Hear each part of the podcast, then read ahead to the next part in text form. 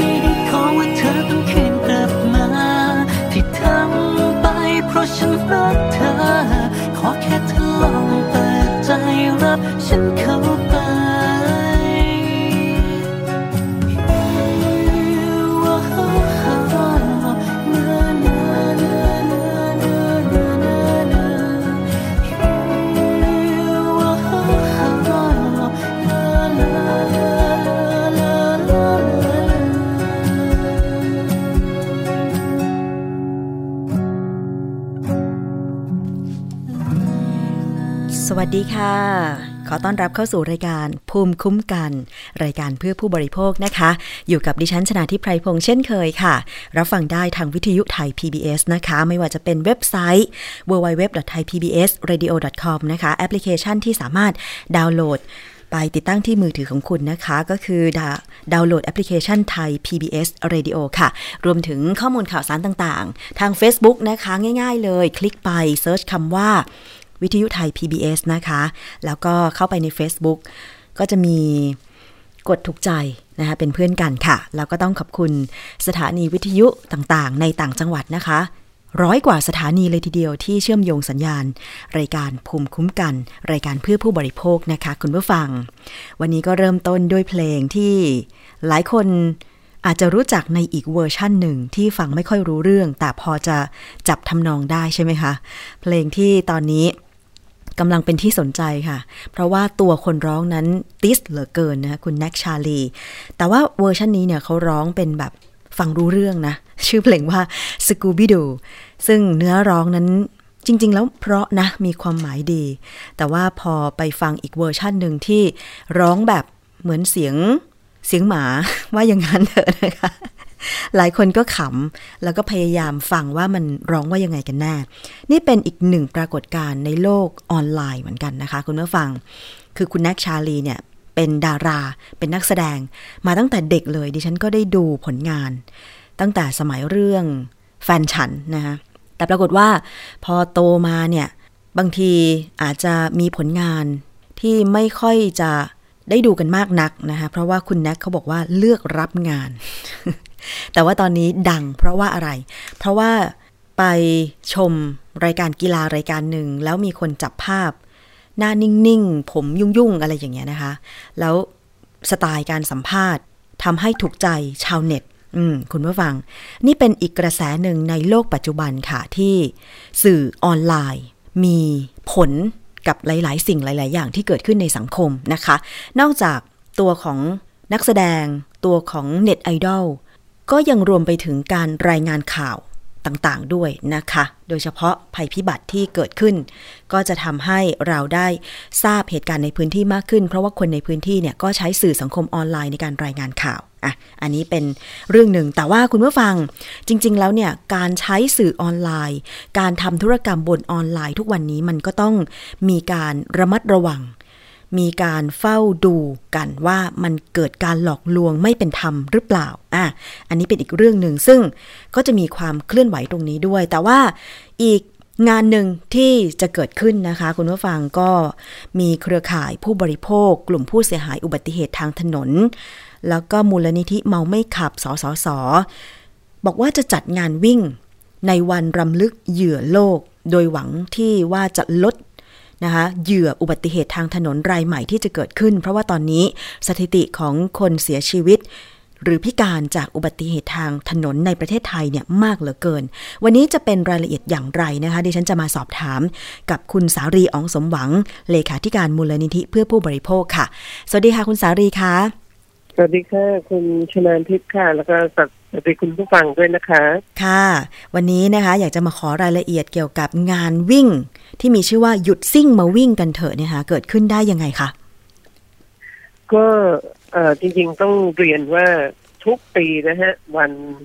เอ่อสัปดาห์ที่สามวันอาทิตย์ที่สามเนี่ยจะเป็นวันเรียกว่า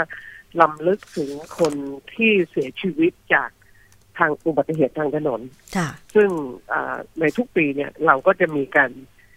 จัดงานอ่าที่เรียกว่าหน้าหน้าตึกสหประชาชาตินะคะ แล้วก็ปีนี้ก็ต้องเรียนว่าพิเศษหน่อยก็คือ เราก็คิดกันว่าเอ่อตัวเลขของคนที่เสียชีวิตประเทศไทยอยู่ลำดับที่เก้านะฮะเสียชีวิตปีหนึ่งปีที่ผ่านมาเนี่ยประมาณสองหมื่นสองพันคน อ่ามากกว่านั้นนิดหน่อย แล้วก็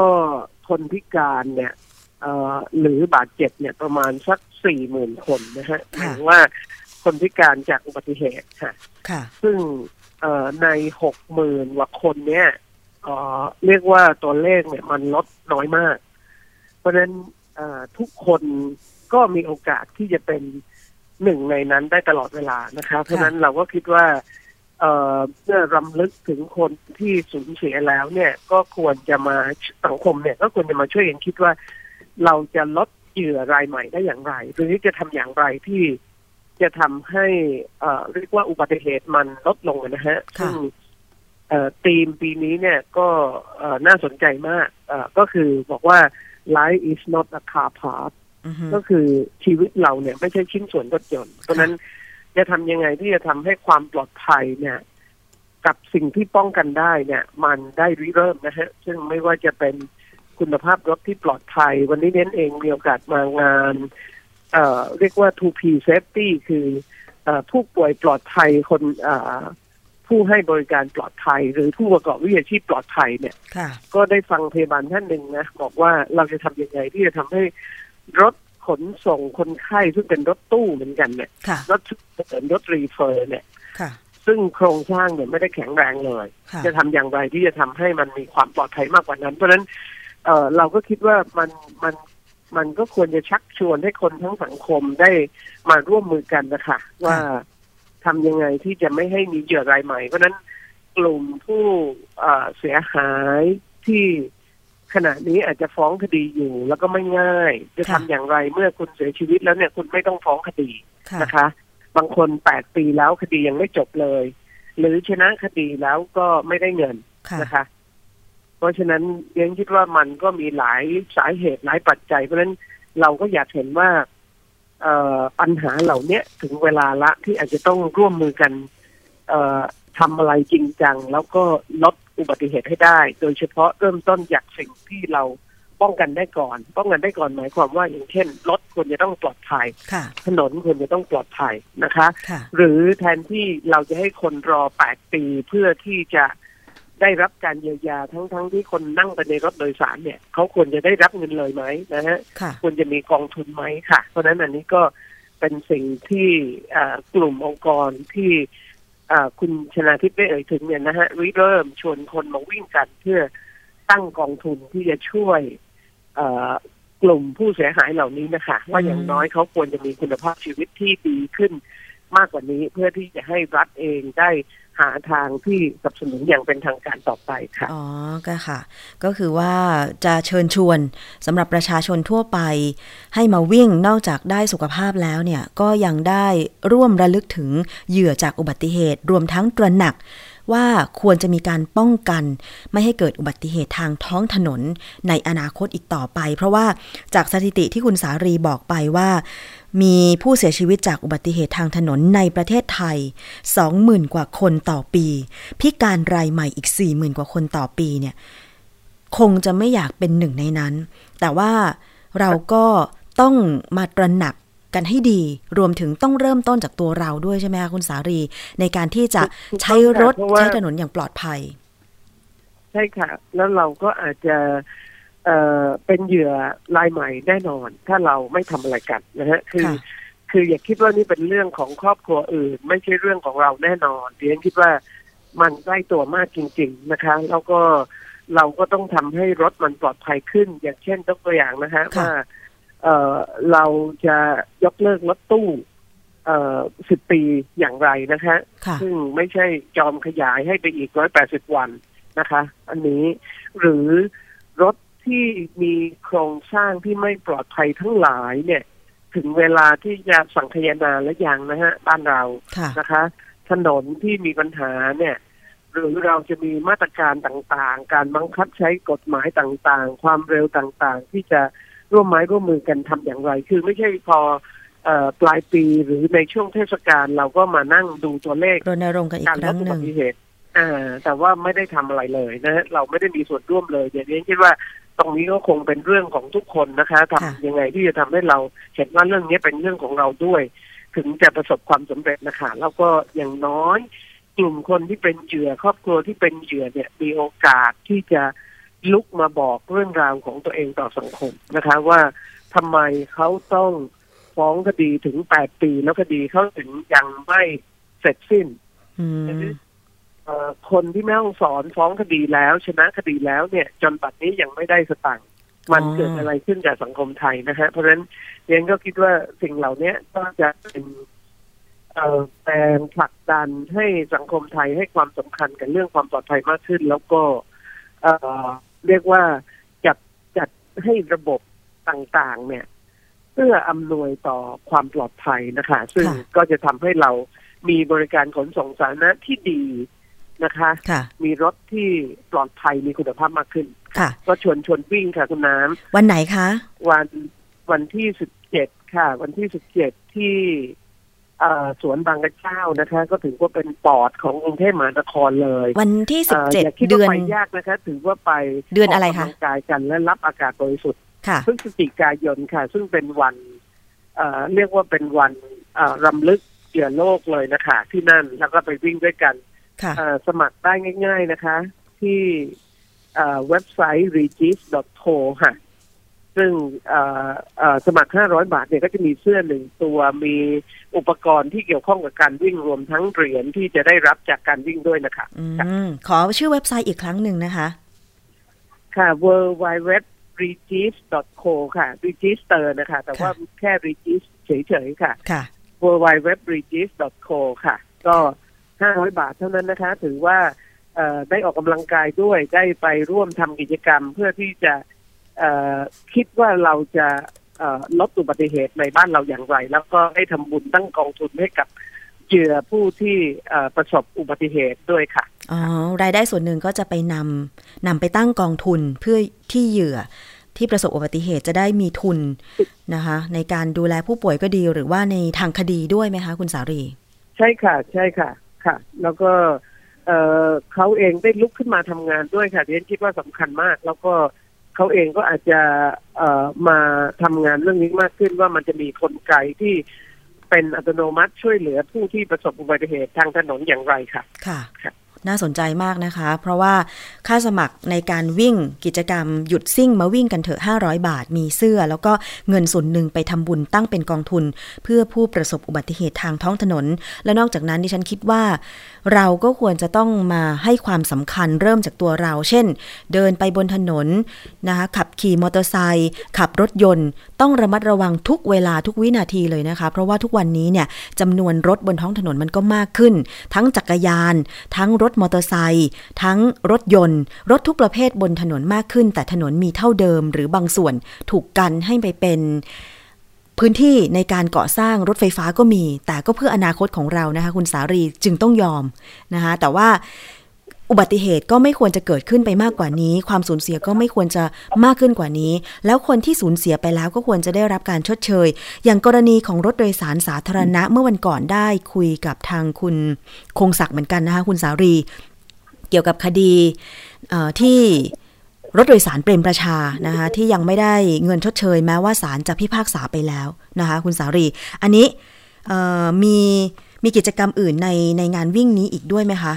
อย่างหน่วยงานมีมีค่ะค่ะก็เอ่อเครือข่ายเอ่อในจังหวัดอื่น ๆ เนี่ย ก็อาจจะเอ่อทำกิจกรรมรณรงค์ในจังหวัดที่อ่าที่เกี่ยวข้องอะนะฮะค่ะเพื่อที่จะเอ่อสร้างความตื่นตัวในเรื่องนี้ร่วมกันแล้วก็เรียนก็อยากเรียนนะฮะว่าจริงๆเอ่อมันก็ไม่ง่ายที่เราจะต้องทำให้เรื่องเป็นประเด็นเหมือนกับแพรวาทุกประเด็นค่ะแต่เนี้คิดว่ากลไกปกติควรจะทำให้ สิ่งที่เอ่อเกิดขึ้นเอ่อต้องได้รับการดูแลนะคะ เราจะมีระบบอย่างไรที่จะทำให้คนเข้าถึงระบบเอ่อการชดเชยเยียวยาที่ดีค่ะนะคะ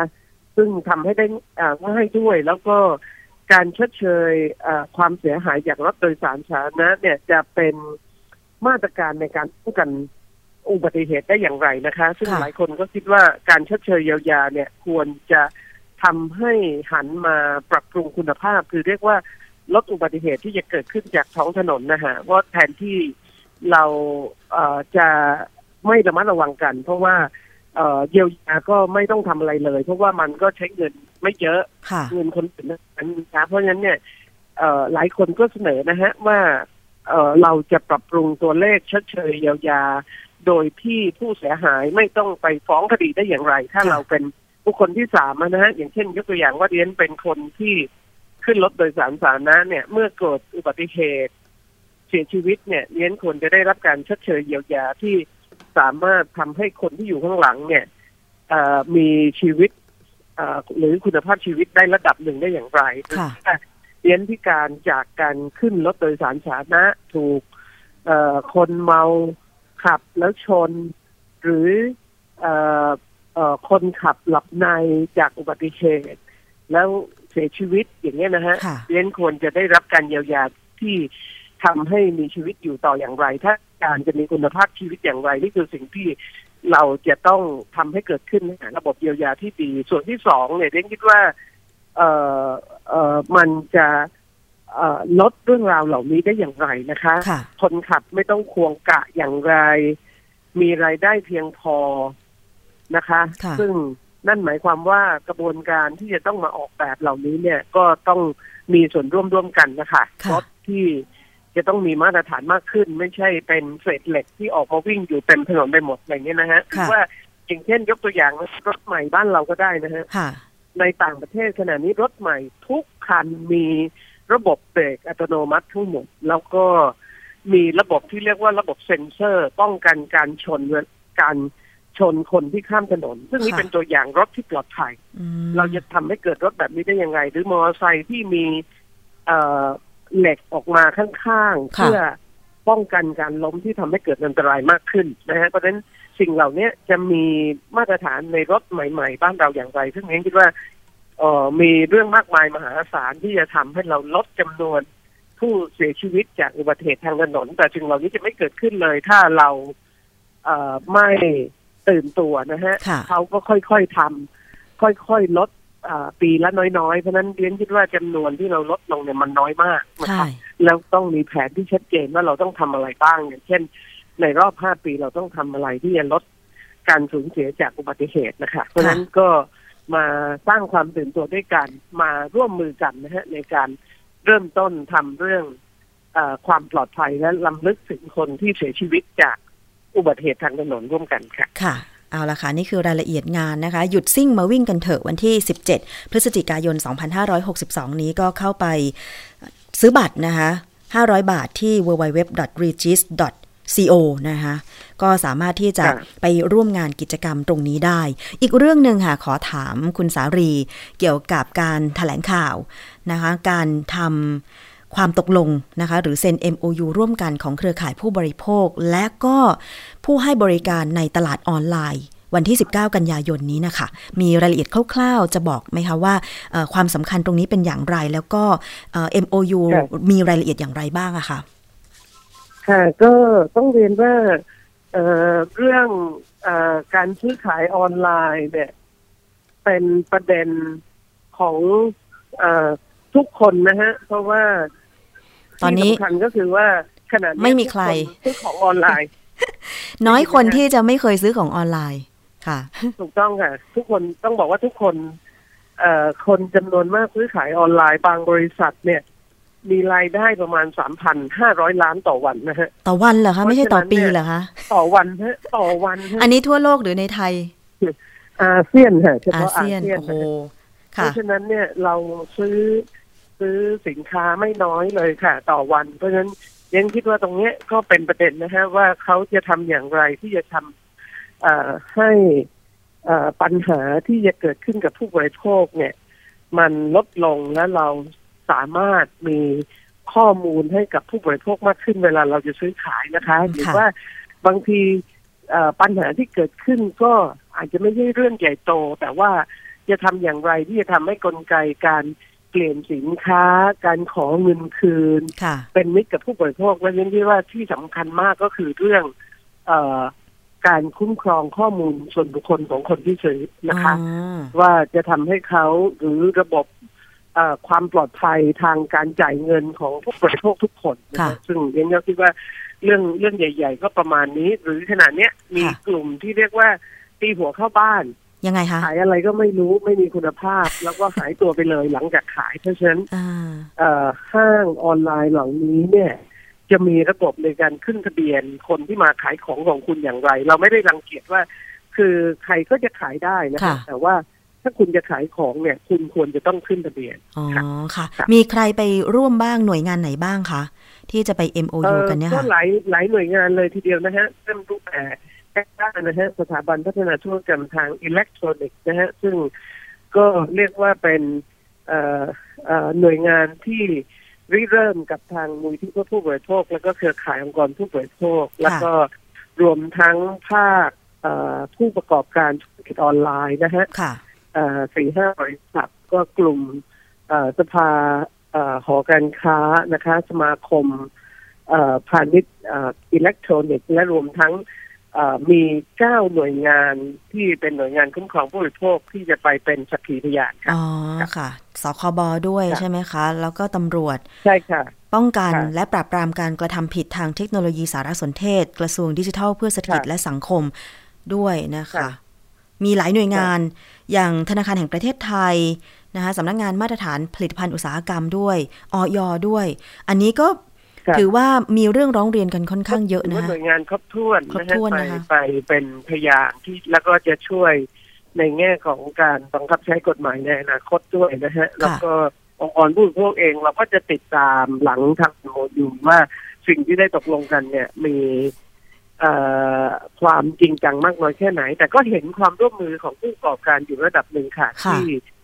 เรียนเชื่อว่าจริง ๆ แล้วคนที่ ขายตรงไปตรงมาแล้วอยากเห็น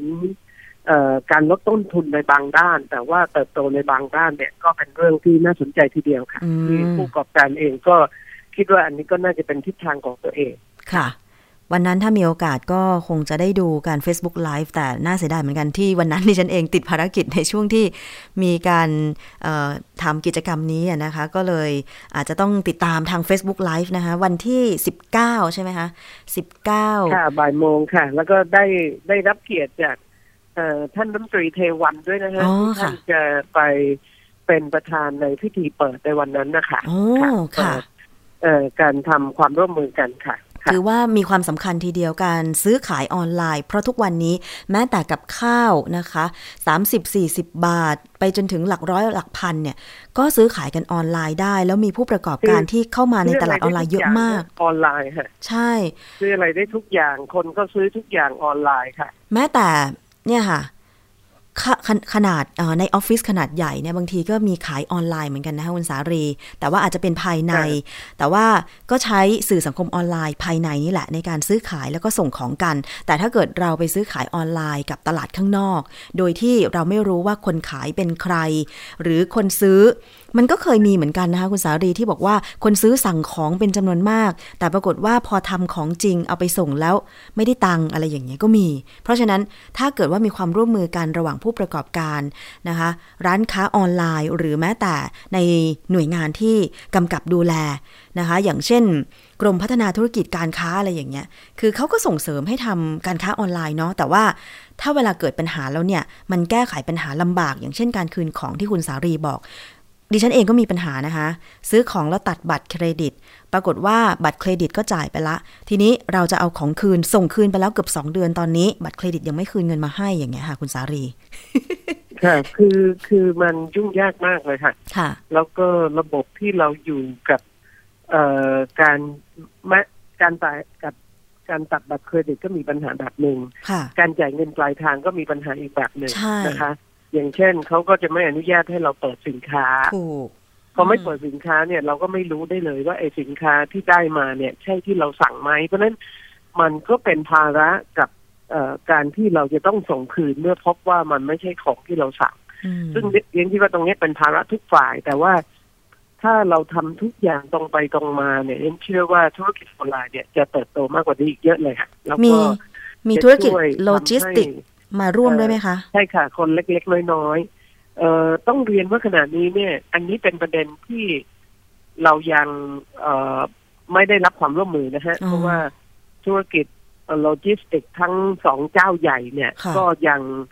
เอ่อเรียกว่าไม่ขอไม่เข้ามา เนื่องจากว่าเราก็มีข้อเสนอว่าเราจะต้องเปิดดูได้ แต่ว่า ก็ต้องเรียนว่าขณะนี้หลายคนก็ใช้มาตรการนี้นะฮะว่าถ้าไม่ให้เปิดคุณก็เอาของกลับไปซึ่งนี้ด้วยอันนี้ก็เป็นมาตรการตอบโต้ของผู้บริโภคที่สำคัญ แต่ว่าตัวของอธุรกิจออนไลน์เนี่ยก็พยายามที่จะทำให้คนที่ขายออนไลน์เนี่ยยังน้อยได้ขึ้นทะเบียนฮะคือเรียกว่ามีตัวตนได้ระบบช่องทางการชำระเงินที่ที่มีมาตรฐานฮะหรือว่าอย่างน้อยอย่างเช่น คุณมีระบบ เก็บเงินไว้ก่อนจนกว่าผู้บริโภคได้ของแล้วถึงจะชำระเงินนะฮะที่เรียกว่าคล้ายๆ ระบบเอสโครค่ะ ค่ะ ก็เป็นผู้ที่อาจจะเป็นบริษัทเจ้าของบัตรเครดิต หรือบริษัทที่รับชำระเงินเป็นตัวกลาง แต่ว่าถ้าผู้บริโภคกับผู้ซื้อไม่สามารถตกลงกันได้ ก็ระงับการจ่ายเงินได้แบบนี้ใช่ไหมคะ ใช่ค่ะถูกต้องค่ะ อันนี้ดิฉันอยากให้มันเกิดขึ้นจริง ๆ เพราะว่าเห็นรายชื่อแล้วก็หน่วยงานที่จะเข้าร่วมนะคะ บันทึกลงนามบันทึกข้อตกลง เกี่ยวกับการซื้อขายออนไลน์ในครั้งนี้น่าสนใจมากนะคะ เดี๋ยวจะติดตามต่อไปนะคะ วันนี้ต้องขอบคุณมากเลยค่ะ คุณสารีคะที่ก็ยังไงเดี๋ยวคงมีโอกาสได้คุยเรื่องนี้กับคุณน้ำอีกทีหนึ่งค่ะค่ะ ขอบพระคุณค่ะ ยินดีค่ะ สวัสดีค่ะค่ะ สวัสดีค่ะ นี่คือรายละเอียดนะคะสองงานด้วยกันทั้งงานวิ่งนะคะ หยุดซิ่งมาวิ่งกันเถอะ พื่อรำลึกถึงผู้สูญเสียจากอุบัติเหตุทางถนนนะคะ เพราะว่าในช่วงประมาณเดือนพฤศจิกายน สัปดาห์ที่2เนี่ยก็จะเป็นสัปดาห์รำลึกถึงผู้สูญเสียและนะคะผู้สูญเสียเป็นเหยื่อนะเป็นเหยื่อทางถนน ซึ่งปีนี้ทางเครือข่าย ผู้เสียหายจากอุบัติเหตุทางถนน มูลนิธิเพื่อผู้บริโภค มูลนิธิเมาไม่ขับนะคะ แล้วก็สสส จับมือกับเครือข่ายความปลอดภัยทางถนน ชวนคนไทยไปวิ่งรำลึกวันเหยื่อโลกนะคะ นอกจากได้ออกกำลังกาย ก็ยังได้ทำบุญในการที่จะนำเงินค่าสมัครเนี่ยนะคะไปตั้งเป็นกองทุนเพื่อช่วยเหลือเหยื่ออุบัติเหตุทางถนน เพราะคำว่าเหยื่อเนี่ยไม่ใช่เป็นผู้กระทำใช่ไหมคะ เป็นคนถูกชนอย่างเช่น กรณีหนึ่งที่เป็นดารา คงจำได้เป็นลูกครึ่งคุณคริสนะคะเขาจอดรถเพื่อลงไปช่วย คนที่ประสบอุบัติเหตุข้างถนน แต่ปรากฏว่าก็มีรถไปชนเขาอีกทีหนึ่งทำให้คุณคริสนั้นเนี่ยต้องรักษาตัวอยู่นานนะคะเรียกได้ว่าสภาพร่างกายก็ไม่เหมือนเดิม อันนี้เป็นข้อคิดข้อเตือนใจได้ดีเลยทีเดียว หรืออุบัติเหตุที่เกิดขึ้นกับคนที่ ตัดหญ้าข้างทางที่สงขลาเมื่อประมาณหลายเดือนที่แล้วดิฉันฟังข่าวแล้วแบบเศร้าใจมาก คือคนงานที่เขาตัดหญ้าข้างทางเนี่ยก็เพื่อหวังให้ถนนนั้นเนี่ยนะคะไม่มีหญ้ารกใช่ไหมคะ ได้มีความสะอาดเรียบร้อยสวยงาม แต่ปรากฏมีรถนักท่องเที่ยวจากเพื่อนบ้านนะคะ ที่ขับโดยไม่ระวัง ปรากฏเสียหลักแล้วก็ชน คนงานที่อยู่ระหว่างการตัดหญ้าแล้วนั่งพักริมทางเสียชีวิตหลายราย อันเนี้ย จะมีมาตรการไหนบ้างที่ป้องกันไม่ให้เกิด เพราะว่าชีวิตของคนงานก็มีค่า ทุกวันนี้เวลาดิฉันขับรถเนี่ยนะคะ จะมีเส้นทางหนึ่งก็คือเส้น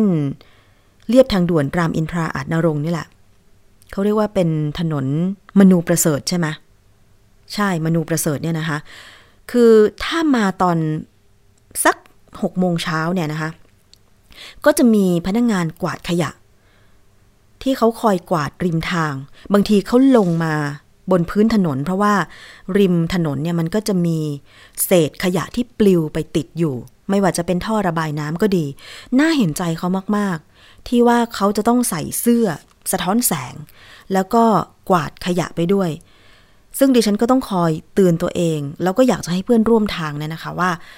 ตอนเช้าเช้ามืดมืดรถโล่งก็จริง แต่อย่าทำความเร็วกันมากนักเลย อย่าขับรถเร็วมากนักเลย เพราะว่าจะมีพนักงานกทม คนกวาดถนนก็ดีนะคะ คือหรือคนเก็บขยะก็ดีเนี่ยเขาก็จะมาคอยทำหน้าที่ของเขาตามริมถนนต่างๆ ถ้าเราไม่ขับรถเร็วเวลามันมืดมืดหรือแสงไฟ คือเขากำลังดับไฟถนนนะคะ บางทีมันอาจจะมืด ก็อาจจะทำให้เรามองไม่เห็น ถ้าเราขับรถเร็ว เวลาเห็นเขาอยู่ริมทาง แล้ว มันกระชั้นชิดเราอาจจะเบรกรถไม่ทันใช่ไหมคะ อันเนี้ยดิฉันจะพยายามเตือนตัวเองตลอด ไม่ว่าจะเวลาไหนนะคะ ที่อาจจะเห็นผู้ปฏิบัติงานริมถนน น่าเห็นใจเขามากๆหนึ่งเป็นงานของเขาสองเป็นอาชีพสามเขาเสียสละที่คอยมาเสี่ยง หรือแม้แต่คนที่คอยซ่อมแซมถนน เช่น ตีเส้นจราจร ดิฉันก็อยากให้หน่วยงานต้นสังกัดของพวกเขาเหล่านั้นเนี่ยมีอุปกรณ์ในการแจ้งเตือน ผู้ขับรถบนถนน วางกรวย วางที่กั้น ให้มันเห็นไกลๆหน่อย หรือวางสัญญาณไฟแวบๆบให้ผู้ขับรถเนี่ยเห็นไกลๆหน่อย จะได้หลบได้ทันนะคะ อันนี้บางทีก็ไม่ได้โทษคนขับรถหรอก บางทีใช้ความเร็วไม่มากนะ ถ้าในกรุงเทพเนี่ย อย่างมากก็ขับได้เท่าไหร่ล่ะ 60 ไม่เกิน 80 กิโลเมตรต่อชั่วโมงเท่านี้เองนะคะ แต่ว่าบางทีเนี่ยมันไม่มีสัญญาณเตือนว่าข้างหน้ามีการทำงานข้างถนนอยู่ ก็เลยทำให้ 80 อาจจะเบรกไม่ทันด้วยนะ ถ้าขับความเร็ว 80 กิโลเมตรต่อชั่วโมง แม้แต่จะ 60 กิโลเมตรต่อชั่วโมงบางทีก็เอาไม่อยู่เหมือนกัน ถ้าเกิดมันกระชั้นชิด เพราะฉะนั้นหน่วยงานที่อย่างเช่น กทม หน่วยงานโยธา อบต อบจ เวลาให้คนงานไปทำ ถนนนะคะไปซ่อมถนนไปตัดหญ้าข้างทาง หรืออะไรก็ตามที่มันจะต้องอยู่บนผิวถนนเนี่ยมีสัญญาณ ไฟ คอยเตือน มีอุปกรณ์ที่กั้นคอยเตือนนิดหนึ่งนะคะ แล้วก็ถ้าเกิดคุณได้ไปในต่างประเทศเช่นญี่ปุ่นเนี่ยนะดิฉันเคยเคยไปครั้งหนึ่งแล้วก็ประทับใจมากเลย คือระหว่างทางที่นั่งรถเมย์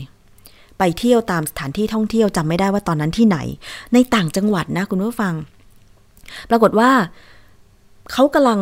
ซ่อมถนนกันอยู่ แต่เรารู้ได้ยังไง เพราะว่าเขามีการเตือนหนึ่งกิโลเมตรล่วงหน้าเลยนะ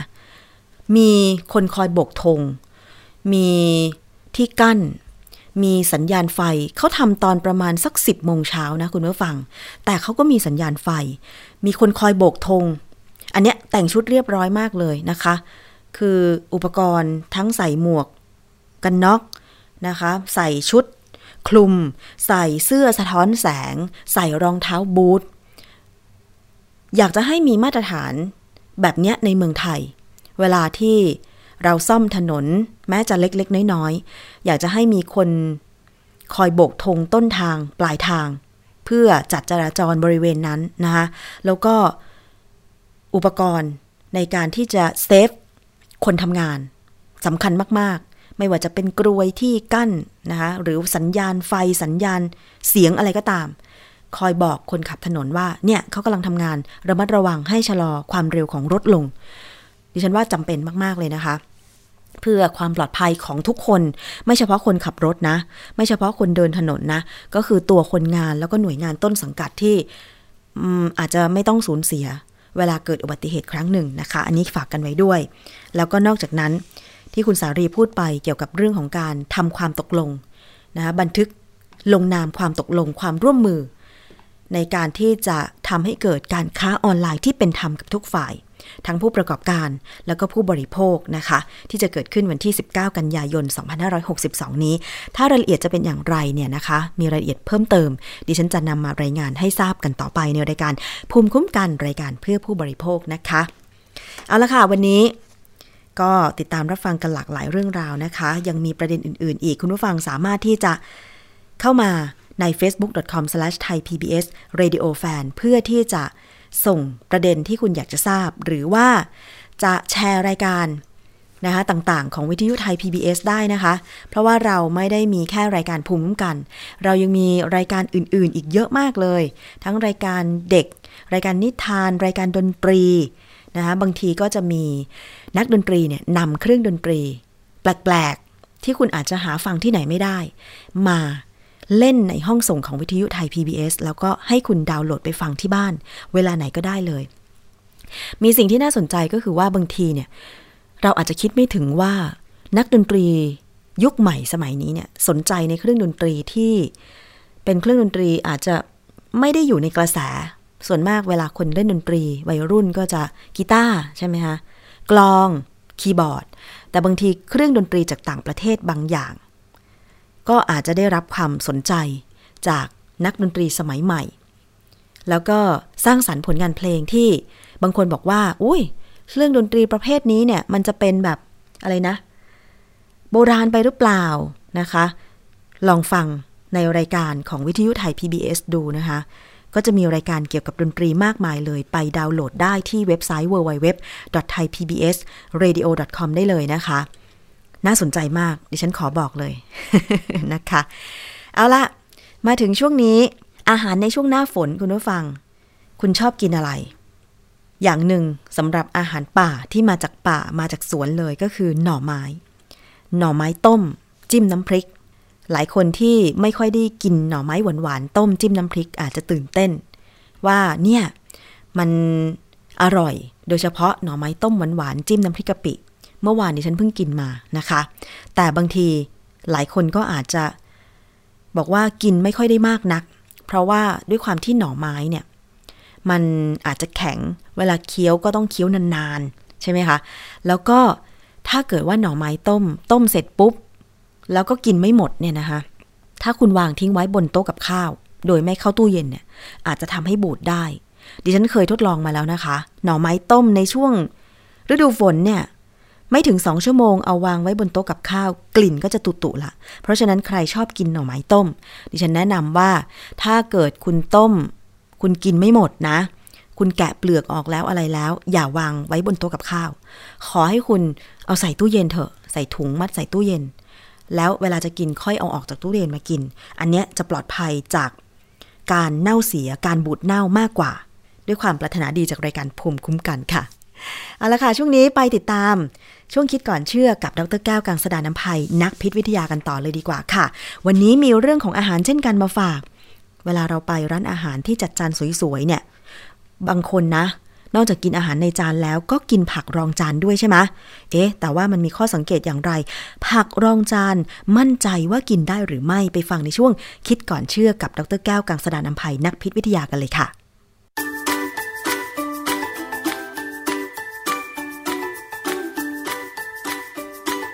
ช่วงคิดก่อนเชื่อ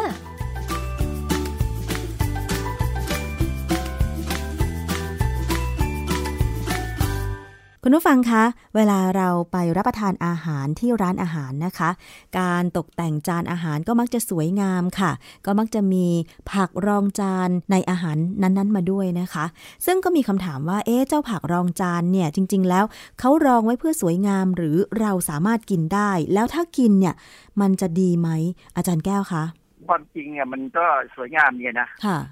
มัน มันเพราะว่าสมมติอย่างกรณีถ้าเป็นอย่างเป็นเป็นปลาปลาทอดอย่างเงี้ย ค่ะ ถ้ามันมา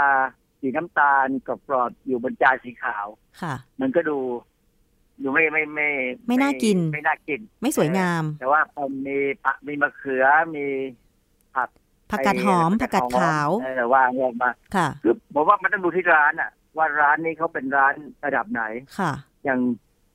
ผมเคยมีโอกาสไปกินฟรีอะนะคือมีคนเลี้ยงอะนะค่ะที่แถวเอ่อถนนสารแดงอะร้านใหญ่เขาก็รองจานมา ทุกคนก็กินหมด เพราะว่าเรารู้ว่าร้านนี้แพงนะก็ไปมั่นใจพอสมควรแต่ว่าแม่ครัวเขาจะจะล้างดีค่ะนะแต่ว่าถ้าเป็นอย่างเมื่อวานนี้ผมไปกินที่ริมแม่น้ำนครชัยศรีค่ะ เป็นงานเลี้ยงอาจารย์เขาเกษียณอะ ผมก็ถามทุกคนว่าจะกินไหมไอ้ผักที่รองจานมาเนี่ยไอ้ดิเขาก็สั่งปลาเผาอะไรเงี้ยค่ะ ก็ปรากฏว่าทุกคนบอกไม่กินทำไมคะ ไม่ไว้ใจเพราะมันอยู่ข้างแม่น้ำไม่แน่ใจว่าเวลามันล้างผักอะมันใช้น้ำอะไรล่ะคือเขาคงใช้น้ำแบบประปาแหละเพราะเขาต่อน้ำประปาเข้าไปถึงที่แพแล้วค่ะแต่ว่าทุกคนก็ยังรู้สึกว่าไม่กินดีกว่า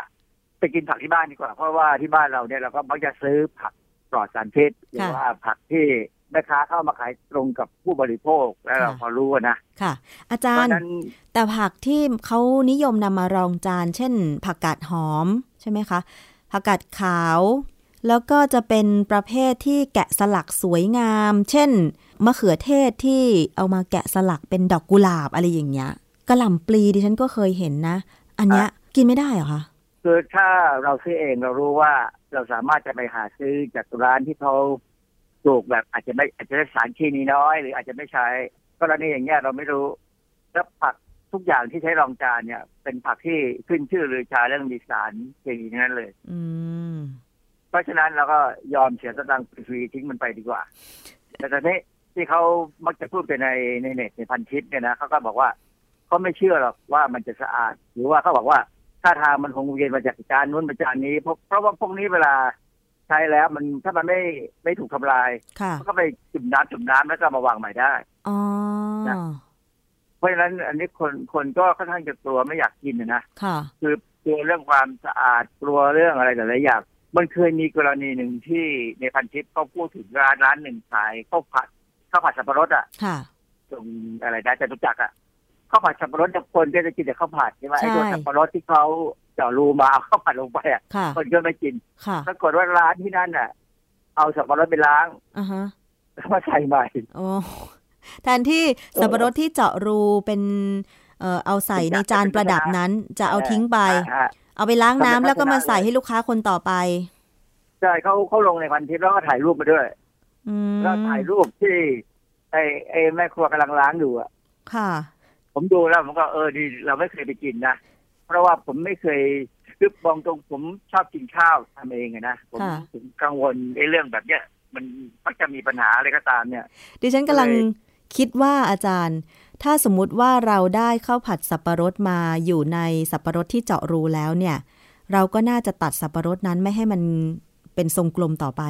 เขาจะได้ไม่ให้ใส่ให้ลูกค้าต่อไปคือคือจริงๆมันต้องทำอย่างนั้นจริง ๆ ถ้าไปสับในร้านที่ดีเนี่ยแล้วสับปะรดเขาใหม่เนี่ยค่ะสับปะรดกินไปด้วยก็อร่อยอ่าฮะใช่แต่บางคนก็ไม่ไม่ได้ชอบกินอย่างนั้นแหละบางคนก็กินแต่ข้าเหมือนวกับอย่างเอ่ออย่าง คนจีนเนี่ยเวลาเขามาเที่ยวบ้านเราเนี่ยเขาชอบกินน้ำมะพร้าว แต่เขาจะกินแต่น้ำเขาไม่กินเนื้อคำถามว่าเนื้อต่อไปจะไปทำอะไร นั่นน่ะสิ เอาทิ้งไปหมัรือก็ไปว่าอยู่ในมันก็อาจจะไปอยู่ในโถน้ำมะพร้าวก็ได้ อะไรอย่างเงี้ยนะค่ะคือในบ้านเราเนี่ยมันมีอะไรบางบางอย่างที่ยังจะใช้คำว่าอะไรมักง่ายไหมอือฮึเพราะถ้าเป็นเมืองนอกเนี่ยทำไม่ได้เลยนะเมืองนอกเนี่ยถ้าเห็นอย่างนี้ ได้เรื่องเลยล่ะ เรื่องใหญ่เลย ใช่ อาจารย์อ่านึนึกถึงอีกอย่างหนึ่งเวลาเราไปกินเมนูพวกทอดเป็นกระทงทองอะ่ะ ที่เขาใช้เผือกมาสันสารทอดทอดๆอะ แต่ดิฉันน่ะอ๋อผมกิหมดดิฉันเด็ดกินเผือกด้วยนะ ก็คือว่าไม่ให้เหลือเป็นกระทงเลยอะอ๋อต้องกินอันนี้อันนี้ใหม่มันใหม่ค่ะคือคือไอ้เจ้าเปลือกกระทงทองเนี่ย มันอยู่นานไม่ได้อยู่นานมันก็จะไม่ไม่แข็งอ๋อ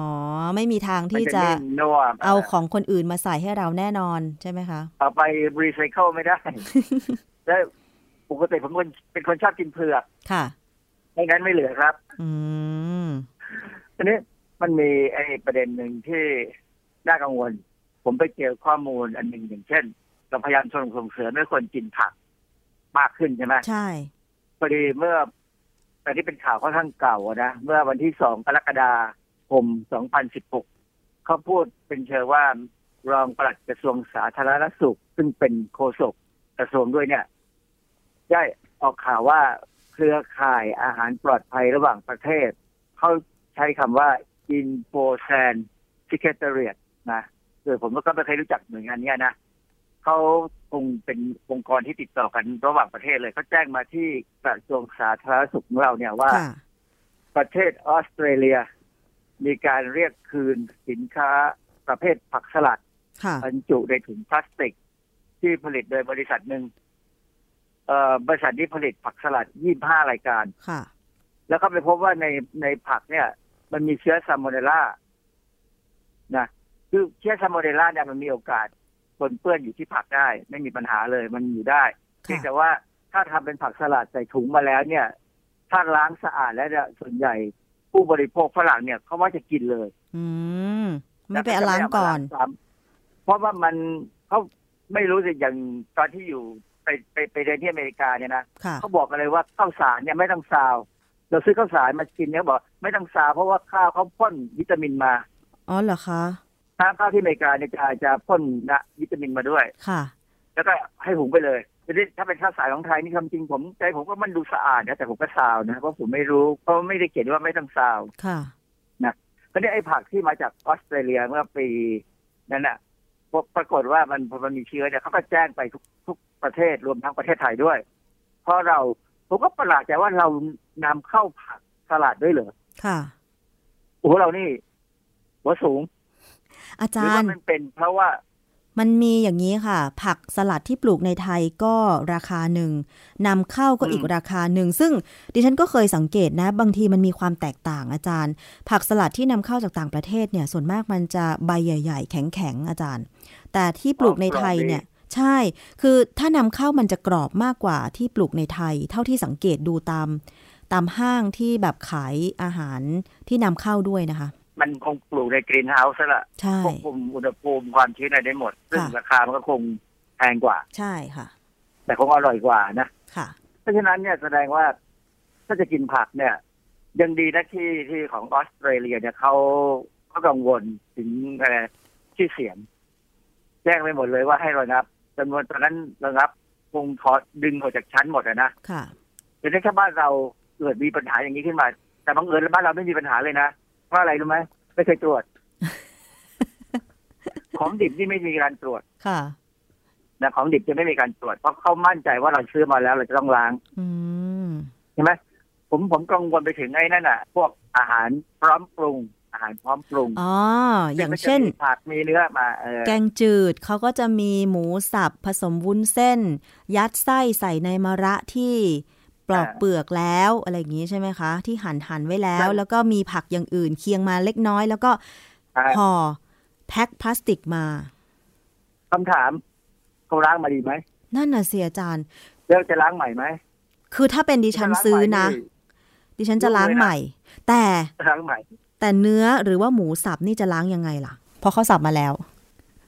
คือความจริงความจริงมันก็สุกอะนะค่ะ มันก็สุกแต่ว่าถ้าเป็นผักเนี่ย ถ้ามันมี มันมีขี้ดินมาด้วย เราก็ลำบากนะก็กินขี้ดินไปด้วย ผมซื้อผักรวมแช่แข็งอะค่ะยี่ห้อหนึ่งจากบริษัทใหญ่ที่สุดในก็อยากพูดว่าใหญ่ที่สุดในโลกอะนะค่ะมันเป็นผักรวมมีหลายๆอย่างสามสี่อย่างอะปค่ะรากฏว่าตอนแรกเนี่ยผมก็เอาไปใส่ไมโครเวฟให้มันหายเย็นแล้วผมก็เคี้ยวกินปรากฏค่ะวันหนึ่งเจอหินก้อนหนึ่งเท่ากับเป็นข้าวโพดอือฮึเป็นหินเลยนะ ไม่ใช่กรวดนะหินเลยเป็นหินที่ใช้หินทำถนนน่ะ ค่ะเท่ากับเป็นข้าวโพดเพราะว่าโอ้โหที่บริษัทนี้ยังมีอย่างนี้ ต่อไปพอเทมาแล้วผมต้องเลือกดูให้ดีอือฮึและจากนั้นเอาไปต้มเลยค่ะต้มให้น้ำเดือดประมาณสองสามนาที แล้วค่อยกินค่ะก็ยังต้องกินของเขาอะเพราะว่ามันเป็นความสะดวกเลยบางครั้งตอนเช้าเราก็สะดวกอย่างนั้นนะนะค่ะแล้วคราวนี้มันมีอีกเรื่องหนึ่งที่เป็นบทความงานวิจัยเขาตีพิมพ์ในวารสาร ชื่อ Apply and Environmental Microbiology ปี 2017 เอ่อเป็นงานวิจัยของอาจารย์ที่มหาวิทยาลัยเลสเตอร์ของอังกฤษนะเขาไปเจอว่าเวลาไปมอกไปซื้อผักสลัดเนี่ย ถ้าไปเจอผักสลัดที่มันเก็บไว้อาจจะนานจนมีน้ำซึมออกมาจากใบเขาบอกว่าไอ้น้ำที่ซึมออกมาเนี่ย เป็นตัวกระตุ้นการเพิ่มปริมาณเชื้อซาโมเนลลาให้เพิ่มขึ้นอย่างมหาศาลค่ะ คือมหาศาลของเขาเนี่ยหมายความว่าอย่างมุด500เซลล์เนี่ย มันจะกลายเป็น 500 ล้านเซลล์ภายในไม่กี่ชั่วโมงโหมันสามารถเพิ่มได้ไม่ใช่ขนาดนั้นเลยเหรอไม่คะมากเพราะว่าอะไร มันขึ้นมันเพิ่มด้วยลักษณะที่เป็นนักคณิตศาสตร์เขาเรียกว่า exponential คือสองยกกำเอ่อเป็นสองยกกำลัง n ค่ะสองยกกำลัง n เนี่ย n เป็นตัวเลขที่เปลี่ยนไปทุกช่วงการที่มันแบ่งเซลล์ค่ะเพราะฉะนั้นถ้ามันแบ่งเซลล์ทุกสิบนาทีอย่างเงี้ยมันจะมหาศาลมากอืมแล้วซึ่งเพราะฉะนั้น ถ้าผักอย่างนั้นเนี่ยจะต้องให้ถ้าใครใครซื้อไปกินแล้ว ไม่ได้ล้างอะไรเลย ก็จะติดเชื้อซาโมเนลลาทันทีอืมนะซึ่งเขาบอกว่างานเนี่ยมันไปพ้องจอกับงานอีกชิ้นหนึ่งซึ่งมีคนเคยทำเขาไปพบว่า ไอ้น้ำที่ซึมจากผักที่มันเจาะไปแล้วเนี่ย คือหมายความว่ามันเซลล์มันเริ่มแตกแล้วก็มีน้ำไหลออกมาจากเซลล์เนี่ย มันก็สามารถทำให้อีโคไลชนิดที่เราเรียกว่าพาโ o เจนิกอีโคไล คืออีโคไลเนี่ยโดยปกติมันเป็นเชื้อที่ไม่ค่อยมีปัญหา ไม่ค่อยทำให้เกิดปัญหาค่ะยกเว้นตอนหลังมันมีการกลายพันธุ์แล้วเราเรียกว่าพาโ o เจนิกอีโคไลคือทำให้เกิดเป็นโรค เป็นโรคท้องร่วงเลยค่ะนะฮะซึ่งจริงๆอีโคไลในยปกติเราไม่ควรจะมีอยู่ในอาหารอะไร เนื่องจากว่ามันเป็นตัวบ่งชี้ของการปนเปื้อนของสุขลักษณะ สุขลักสุขอนามัยที่ไม่ดีค่ะนะอีโคไลมันออกมาอุจจาระอ๋อ เพราะฉะนั้นถ้าผักอะไรก็ตามมีอีโคไลแสดงว่าผักนั้นใช้ อุจจาระรอาถจจะเป็นน้ำจากอุจจาระได้วัวว่ากับคนหรืออะไรบนรถซึ่งมันเป็นปุ๋ยได้จริง ๆ มันเป็นปุ๋ย อาจารย์อย่างปุ๋ยคอกเนี่ยนะคะ เรียกง่ายๆครัก็บคือขี้วัวขี้ควายเนี่ย วัวควายมันก็กินหญ้านี่คะมันสามารถปนเปื้อนได้เหรอคะ ซึ่งปกติแล้ว ถ้าเราไม่ใส่ปุ๋ยเคมีเราก็ต้องใส่ปุ๋ยคอกอาจารย์ก็ ต้องล้างให้สะอาดเนี่ย มันก็จะมีอีโคไลนี่มันมีทั่วไปหมดอ๋อแต่ว่าตอนนี้เข้าไปพบงานงานวิจัยเนี่ยครับไปพบว่ามันเป็นพาโ o เจนิกอีโคไลซึ่งตัวเนี้ยมันเพิ่งมีมาสักสิบยี่สิบปีเนี่ย แล้วมันเป็นตัวปัญหาที่ทำให้เด็กท้องเสียตาย อืมค่ะ เพราะฉะนั้นไอ้ไอ้เรื่องการกินผักเนี่ยเราต้องคำนึงเนื่องจากว่าบอกกินผักเป็นประจำนะ กินผักกินผลไม้เครื่องหนึ่งของของจานให้เป็นที่รู้กันว่าต้องสะอาดค่ะ เพราะฉะนั้น เวลาเราไปกินอาหารตามที่ประชุมเนี่ยไอ้ผลไม้ที่เข้ามามาให้เรากินรองจานเนี่ยยตกแต่งจาน จะรองจานไม่รองจานหรือผลไม้ที่เข้ามาให้เรากินซึ่งมักจะเป็นสับปะรดใช่ไหมแล้วก็อะไรนะมะละกอแล้วก็แอปเปิ้ลแตงโมค่ะไม่มีแอปเปิ้ลหรอกมีโรงแรมไหนเสิร์ฟแอปเปิ้ลหรอมีแต่แตงโมแตงโมสับปะรดจะเป็นหลักค่ะพวกเนี้ยถ้าเขาล้างสะอาดมันก็ดีไปแต่ถ้าเขาล้างแบบไม่ตั้งใจล้าง คือคือเวลาเราซื้อแตงโมมาเนี่ยก่อนผ่าเราจะล้างใช่ไหมใช่ เราล้างเราเช็ดให้สะอาดแล้วเราผ่า แต่ผมไม่แน่ใจว่าครัวเนี่ยเขาจะล้างก่อนอะไรผ่าไม่หรือเปล่า ทุกครั้งที่ผมต้องไปประชุมค่ะแล้วก็ต้องกินอย่างเงี้ยผมก็จะนั่งนับชั่วโมงดูว่า12ชั่วโมง24ชั่วโมงมีปัญหาไหมอ๋อถ้าไม่มีปัญหาก็รอดไป ถ้ามีปัญหาก็นั่นแหละ เตรียมกินยาได้เลยโหงั้นก็ได้ข้อคิดแล้วค่ะอาจารย์ว่าบางทีการไปกินอาหารนอกบ้านแล้ว ผักผลไม้ที่เขาตกแต่งจานมาสวยๆเนี่ยบางทีก็ต้องดูสภาพหรือว่าเลือกร้านด้วยเหมือนกันว่าควรจะกินหรือไม่กินนะคะอาจารย์ ถ้าเป็นไปได้เนี่ยยังยังมองมองๆในครัวเขาบ้างว่าเขาทำงานกันยังไงบ้างค่ะโดยเฉพาะถ้ากินส้มตำนะส้มตำไม่ว่าเจ้าไหนเนี่ยต้องมองให้ดีนะเพราะว่าอย่างที่กรณีข่าวที่เด็กกินส้มตำตายอะค่ะแต่นั้นเด็กเขาเป็นลำไส้อักเสบมาก่อน แต่ว่าคนที่เป็นลำไส้อักเสบเนี่ยมันเสี่ยงเยอะมากเลยที่จะไปเร็วอะนะฮะเพราะฉะนั้น ผักผลไม้ต้องกิน แต่ว่าพยายามเลือกหน่อยนะกับ เพื่อให้มันเป็นประโยชน์ที่แท้จริงกับร่างกายเราค่ะ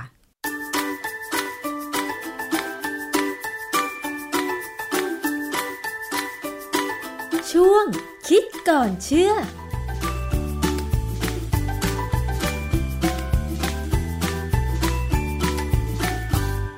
และนั่นก็คือช่วงคิดก่อนเชื่อกับดรแก้วกังสดานนภัยนักพิษวิทยานะคะ ก็ได้ทราบกันไปแล้วค่ะ วิธีการดูแลสุขภาพตัวเองให้ปลอดภัย โดยเฉพาะการไปกินอาหารตามที่ประชุมหรือกินอาหารนอกบ้านนะคะ บางทีผักจัดจานสวยๆ ก็ต้องระมัดระวังด้วยค่ะ วันนี้หมดเวลาแล้วสำหรับรายการภูมิคุ้มกันรายการเพื่อผู้บริโภคนะคะ ดิฉันชนะทิพไพรพงษ์ลาไปก่อน สวัสดีค่ะ ติดตามรับฟังรายการย้อนหลังได้ที่เว็บไซต์และแอปพลิเคชันไทย PBS Radio ไทย PBS ดิจิทัล Radio วิทยุข่าวสารสาระ เพื่อสาธารณะและสังคม